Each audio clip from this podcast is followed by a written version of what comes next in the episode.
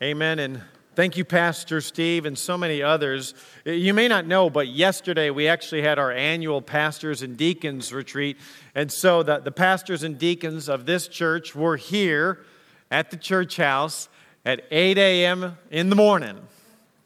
And we were planning, and we spent, we were here well past lunch planning and talking about the future direction of our church. So if you see a deacon, if you see a pastor this Sunday morning, just, just go and shake their hand and say, Thank you for being here. I was out playing in the snow. You were here serving the Lord. This morning, as we start our time, would you agree with Pastor John MacArthur's statement here this morning about this? That the most destructive danger to the church has never been atheism, pagan religions, or cults that openly deny the scripture, but rather supposedly Christian movements that accept so much biblical truth that their unscriptural doctrines seem relatively insignificant and harmless. But a single drop of poison in a large container can make all the water lethal. And a single false idea that in any way undercuts God's grace poisons the whole system of belief. Just let that soak in for a moment. Is the most dangerous thing the unscriptural doctrines? Not atheism, not paganism, or cults or other false religions, but rather false teachings, especially around the gospel of Jesus Christ. I personally tend to agree with Pastor MacArthur on this one. If you let just a, a little bit of poison into the well, you can kill a whole lot of folks real quickly. So, if the danger is really great, uh, then I think that you would agree with me that, that as Bereans here at Berean Baptist Church, we should be vigilant about guarding and protecting this core truth. And that's part of what we're doing here this year in our church series this year on growing in faithfulness. As a church, we, we want to be found faithful, faithful in so many things, in so many ways. We want to be faithful in sharing the gospel, in knowing what it is, and, and rooting all that we do in the gospel the good news of Jesus Christ. So, we're, we're looking at the book of Galatians. We're going to look at other books this year around this theme of trying to, as a church, grow in our faithfulness because healthy things grow. God designed us to be growing. As a, as a church and as individuals, we should be growing. And this year, we're trying to grow in our faithfulness. And so we're starting off this year's series, growing in our faithfulness by seeing what is it to faithfully follow the true gospel. And what we're doing is a verse by verse exposition of the book of Galatians here this morning. And this morning, as we look at verses 1 through 10, we're going to see the exclusivity of the gospel. Exclusivity is not a word that our society likes at all. In fact, inclusivity is the word of the day. The goal is to be as inclusive as you can with everything that you do and everything that you say. In fact, some of you might even work at businesses where one of the key metrics of success is DEI diversity, equity, and inclusion. Now, make no mistake, the gospel is for all people at all times. It is a very inclusive message that way, but the message of the, cross is very exclusive. There is only one way to salvation, and we're going to see it here this morning. There are not many paths, but just one. Follow along with me as I read in Galatians, beginning in chapter 1, verse 1, all the way to verse 10. This is the word of the Lord. Paul, an apostle, not from men nor through man, but through Jesus Christ and God the Father, who raised him from the dead, and all the brothers who are with me to the churches of Galatia. Grace to you and peace from God our Father and the Lord Jesus Christ, who gave himself for our sins to deliver us from the present evil age, according to the will of our God and Father. To him be the glory forever and ever. Amen. I am astonished that you are so quickly deserting him who called you in the grace of Christ and are turning to a different gospel. Not that there is another one, but some of you who trouble you and want to distort the gospel of Christ. But even if we or an angel from heaven should preach to you a gospel that is contrary to the one that we preach to you, let him be accursed.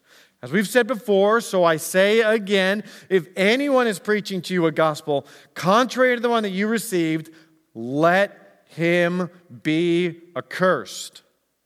For am I now seeking the approval of man or of God? Or am I trying to please man?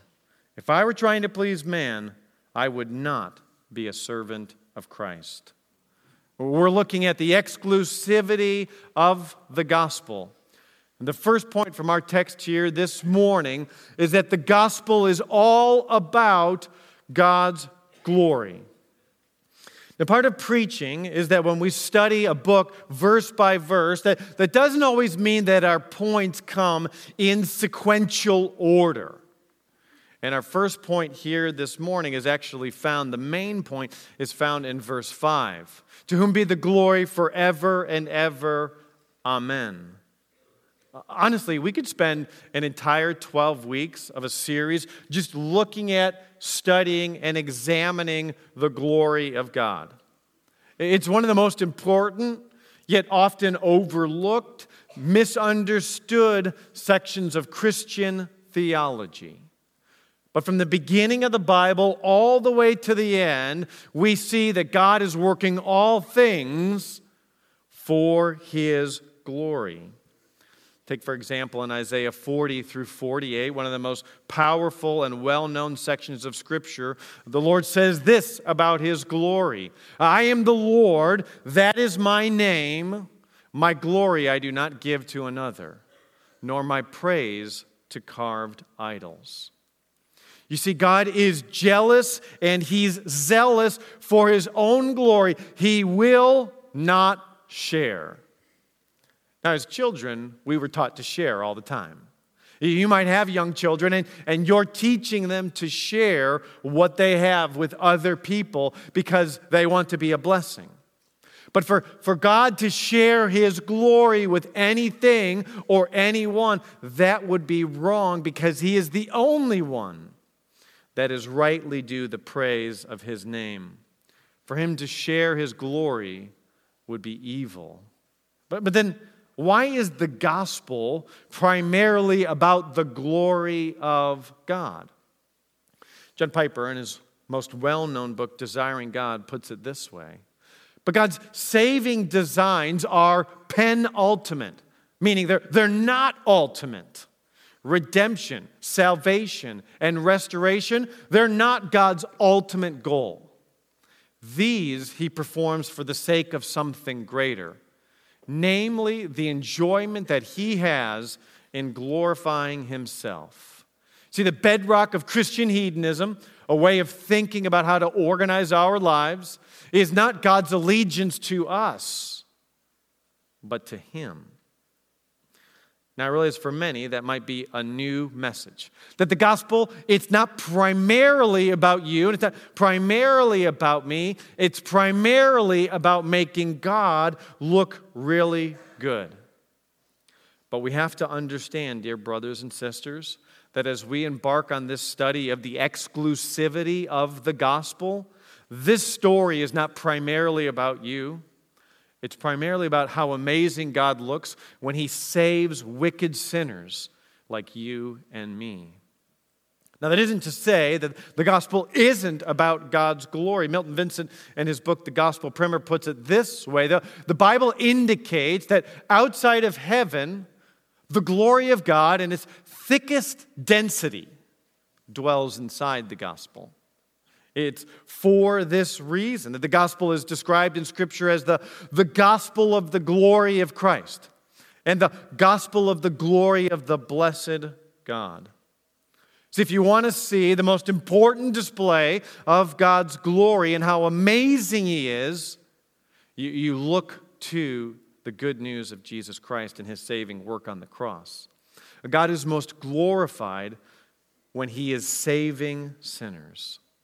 My hope here this morning, just as we heard from a missionary last week, is that as we hear in the following verses, at least a basic presentation and communication of the gospel, that if someone asked you today, I, I hear you talking about this gospel, that as a result of our time here this morning, that you would be able to share the most essential aspects of the gospel of Jesus Christ. And it starts with this in our passage. First, that Jesus was raised from the dead. Now, there's an entire story that is being overlooked here and condensed. Christ's advent, his earthly ministry are being skipped to make this core and essential point. He's condensing the gospel message because those things, while important, are not the most important. Christ did miracles to prove who he was, but that's not what the gospel is all about. He taught as one who had authority, but his coming to earth wasn't about his teaching ministry. And then, even as we sang here this morning, he died. But it wasn't until the resurrection of Christ that we clearly see that there was something different here. Other godly prophets had been killed. Other godly prophets had performed miracles. They had spoken with authority. But it was only Jesus the Christ, whom God the Father raised from the dead, that there is something different and unique that is being displayed. God raised Christ from the dead because he was perfect. He was without spot, he was out without wrinkle. Death had no claim on him. See, each and every one of us, death has a claim because everybody here is a sinner. And everybody here is worthy of God's wrath. Uh, the Bible would put it this way there is none righteous, no, not even one. And death was the ultimate punishment, the ultimate form of the curse. And yet, when Christ was murdered, death had no claim on him because he was righteous. Paul, elsewhere in the great resurrection chapter, would put it this way in 1 Corinthians 15 When the perishable puts on the imperishable, and the mortal puts on immortality, then shall come about the saying that is written Death is swallowed up in victory. O death, where is your victory? O death, where is your sting? The, the sting of death is sin, and the power of sin is the law. But thanks be to God who has given us the victory through our Lord Jesus Christ. The first thing that we need to see is that the gospel is all about the glory of God, and the, and the glory of God begins with Christ being resurrected from the dead because he is the righteous one. But then why did he have to die in the first place? Paul tells us so that we would be delivered from sin. You and I, we were in our sin and we needed some way out. And the only way that we were going to get out is that someone would pay the price for us. It's He who gave Himself for our sins to deliver us from the present evil age according to the will of God our Father. Now, some folks don't like saying that Christ came to die.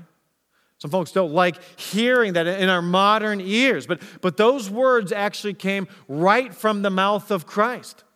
For even the Son of Man came not to be served, but to serve, and to give his life as a ransom for many. It's what theologians call substitutionary or vicarious atonement. Simply means that Christ suffered as our substitute for us. That is, instead of us, resulting in the advantage to us paying for our sins. See, man could not atone for his sins personally. Man could only atone for his sins personally if he could suffer eternally the penalty that sin occurred.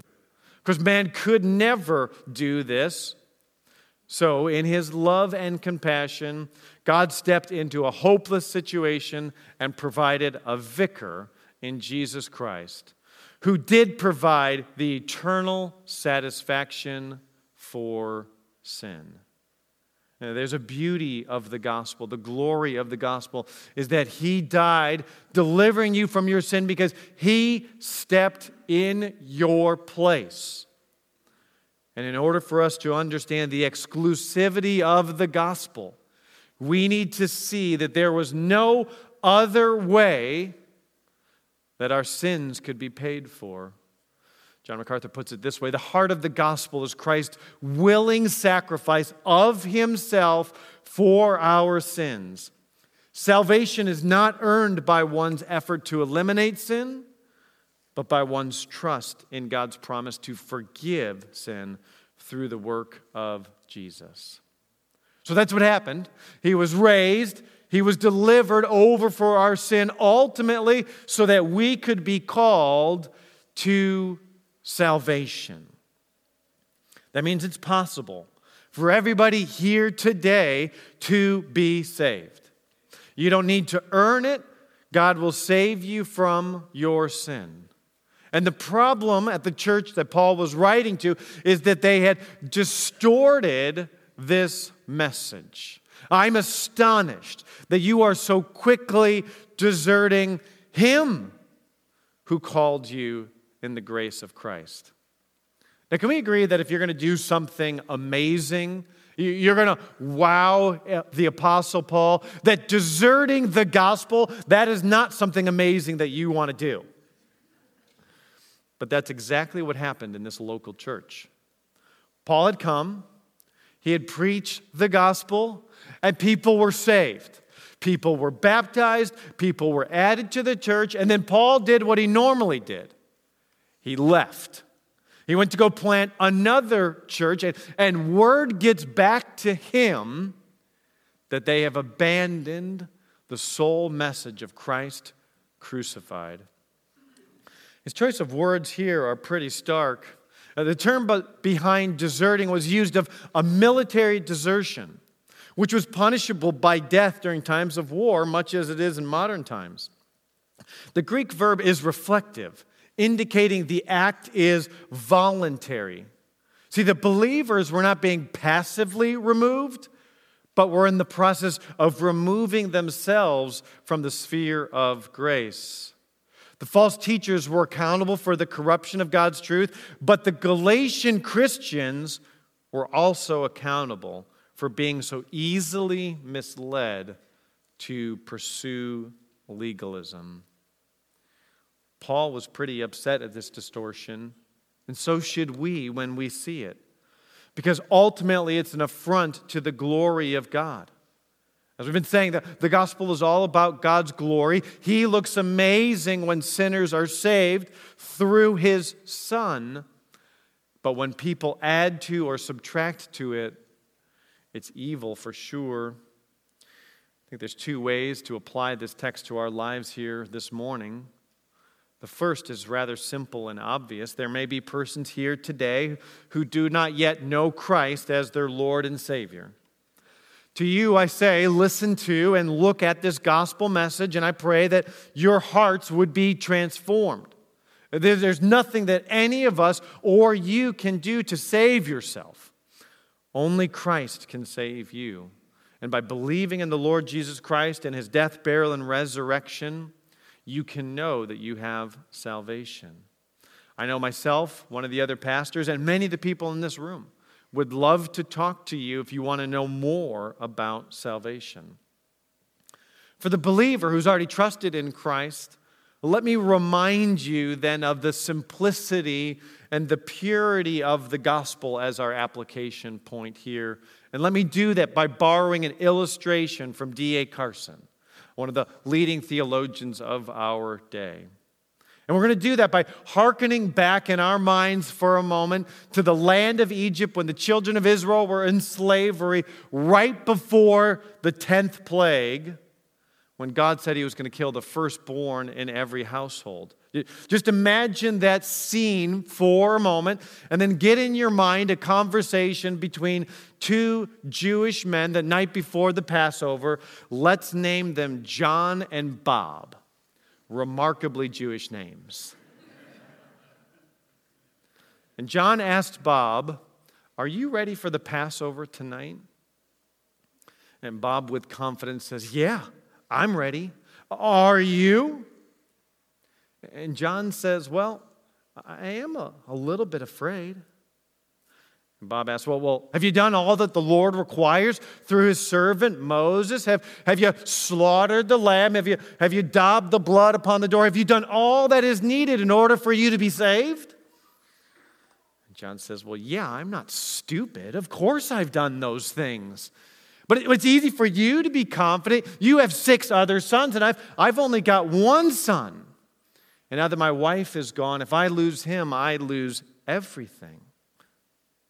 Bob smiles back at John and says, Bring it on. I trust in the promises of God. Now, that night, as the angel of death sweeps over the land, whose son dies? And the answer, of course, is neither. Right, that doesn't pass over because of the intensity or the clarity of faith that is exercised, but it's only because of the blood of the Lamb applied. If the blood is applied to your life, dear Christian, then you are saved. Yes, we need to work towards growth in holiness, but let us not forget that salvation is simple. It does not require intense clarity or intensity of faith to be saved, merely having the right object. And in this case, the blood of the Son of Lamb applied to your life. The gospel is all about God's glory, it's all about us being saved. The second thing is this the gospel message cannot be distorted. The gospel message cannot be distorted. We're not going to have time to cover what that distortion is. We will get to it later in a future sermon. But as you can tell, and as you remember, Paul was pretty honked off. As I said before, so I say again if anyone is preaching to you a gospel contrary to the one that you received, let him be accursed. Now, that might sound pretty powerful and jarring to us. But what Paul was saying is that anybody who preaches a different gospel than the one I sent to you, he needs to be cut off. Cut off, accursed.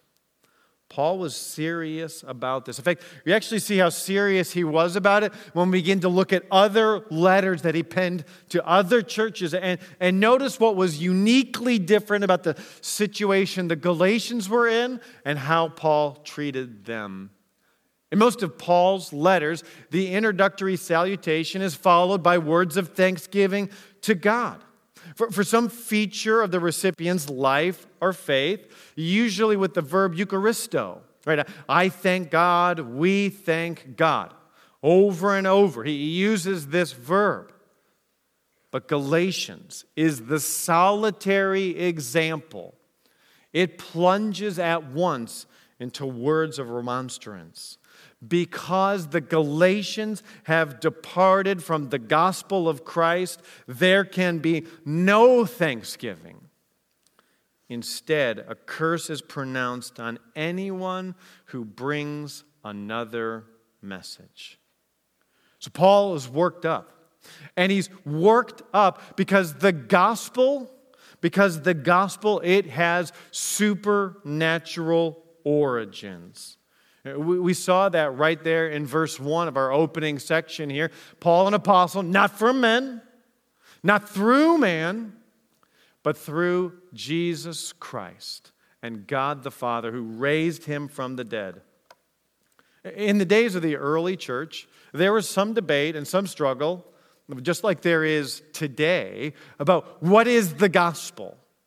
While we don't have time to trace through the process by which we've come to recognize the Bible that you have as canon from God, Paul was telling the church his message, it didn't ultimately come from him, it came directly from God. And by claiming to be an apostle, what he's saying is that he has seen the risen Christ and he's been commissioned personally and directly by him. Now, today, of course, obviously, we've all been commissioned in the Great Commission to share the good news, but, but none of us are apostles. When you see churches giving titles to men that are apostles, that is inappropriate because no living man has seen the risen Christ, and no living man has been personally commissioned by him. Notice how, notice how John MacArthur makes this point. He says this because the apostles' teachings came directly from the Lord. The writings of Paul, Peter, and John and the others are very much divinely inspired and authoritative as the words that Jesus spoke in his, personal, in his person during his earthly ministry. It's for this reason that red letter Bibles may be misleading. Why? Because they suggest that the words Jesus spoke during his three year earthly ministry are in some way more inspired and more precious than the other parts of Scripture. So the message that Paul was preaching to them, it was divinely inspired. Meaning, in essence, at the end of the day, it is the message, not the messenger, that ultimately matters. The gospel preached by Paul, it's not the true gospel because it's Paul who preaches it, it's the true gospel because the risen Christ gave it to Paul to preach. The gospel has supernatural origins, beloved. And the message that we cling to, it doesn't come from men. It comes from God. Now, God no doubt used men in the transmission and the preaching of His word, but as Peter would remind us, knowing, first of all, no prophecy of Scripture come from one's own interpretation. For no prophet was ever produced by the will of man. But men spoke from God as they were being carried along by the Holy Spirit. So the word that you have, it comes directly from God as he used men to deliver it. Which is why, then, what the Galatians were doing in their warping of the message, it is ultimately trouble then for the believer. The warping of this gospel message brings trouble to the Galatians.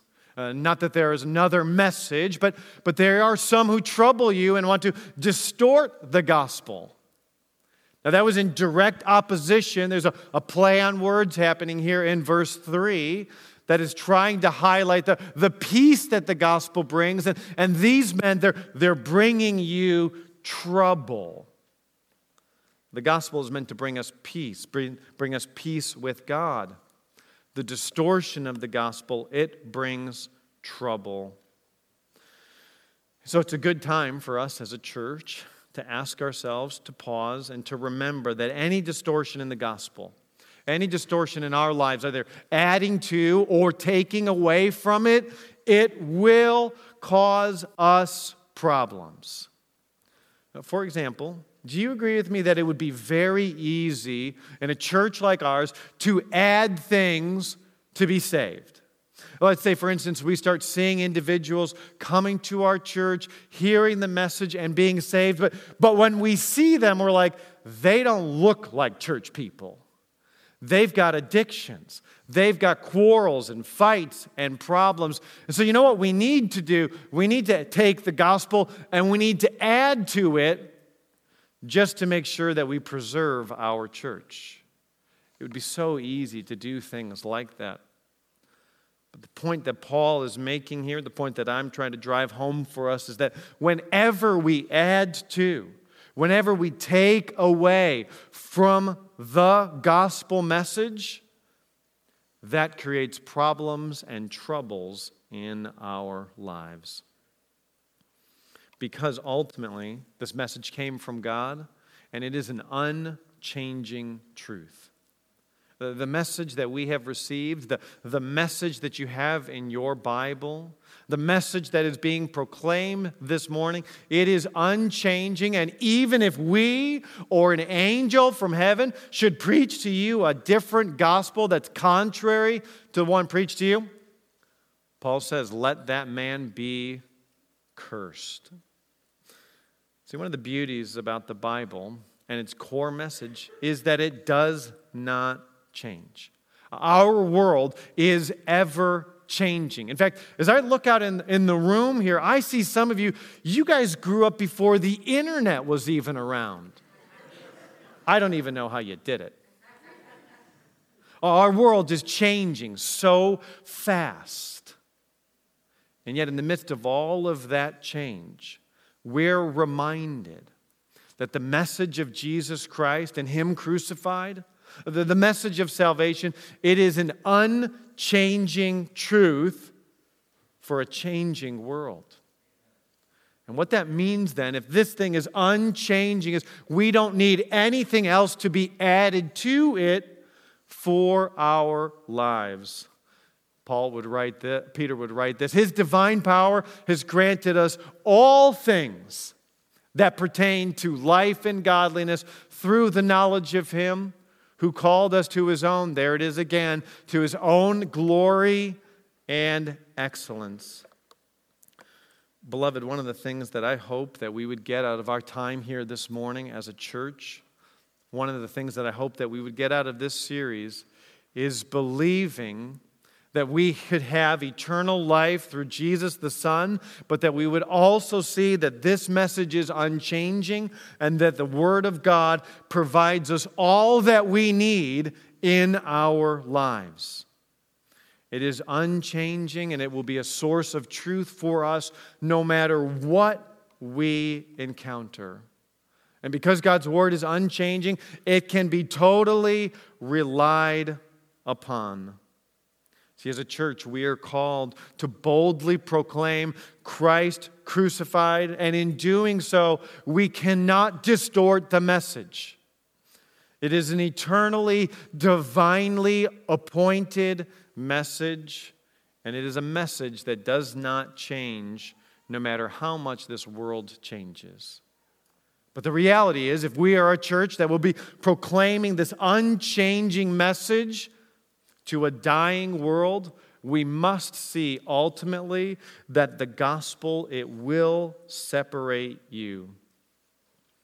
It might seem like a strange way to end the passage that we're studying here this morning. We'll unpack more why Paul ends it there later.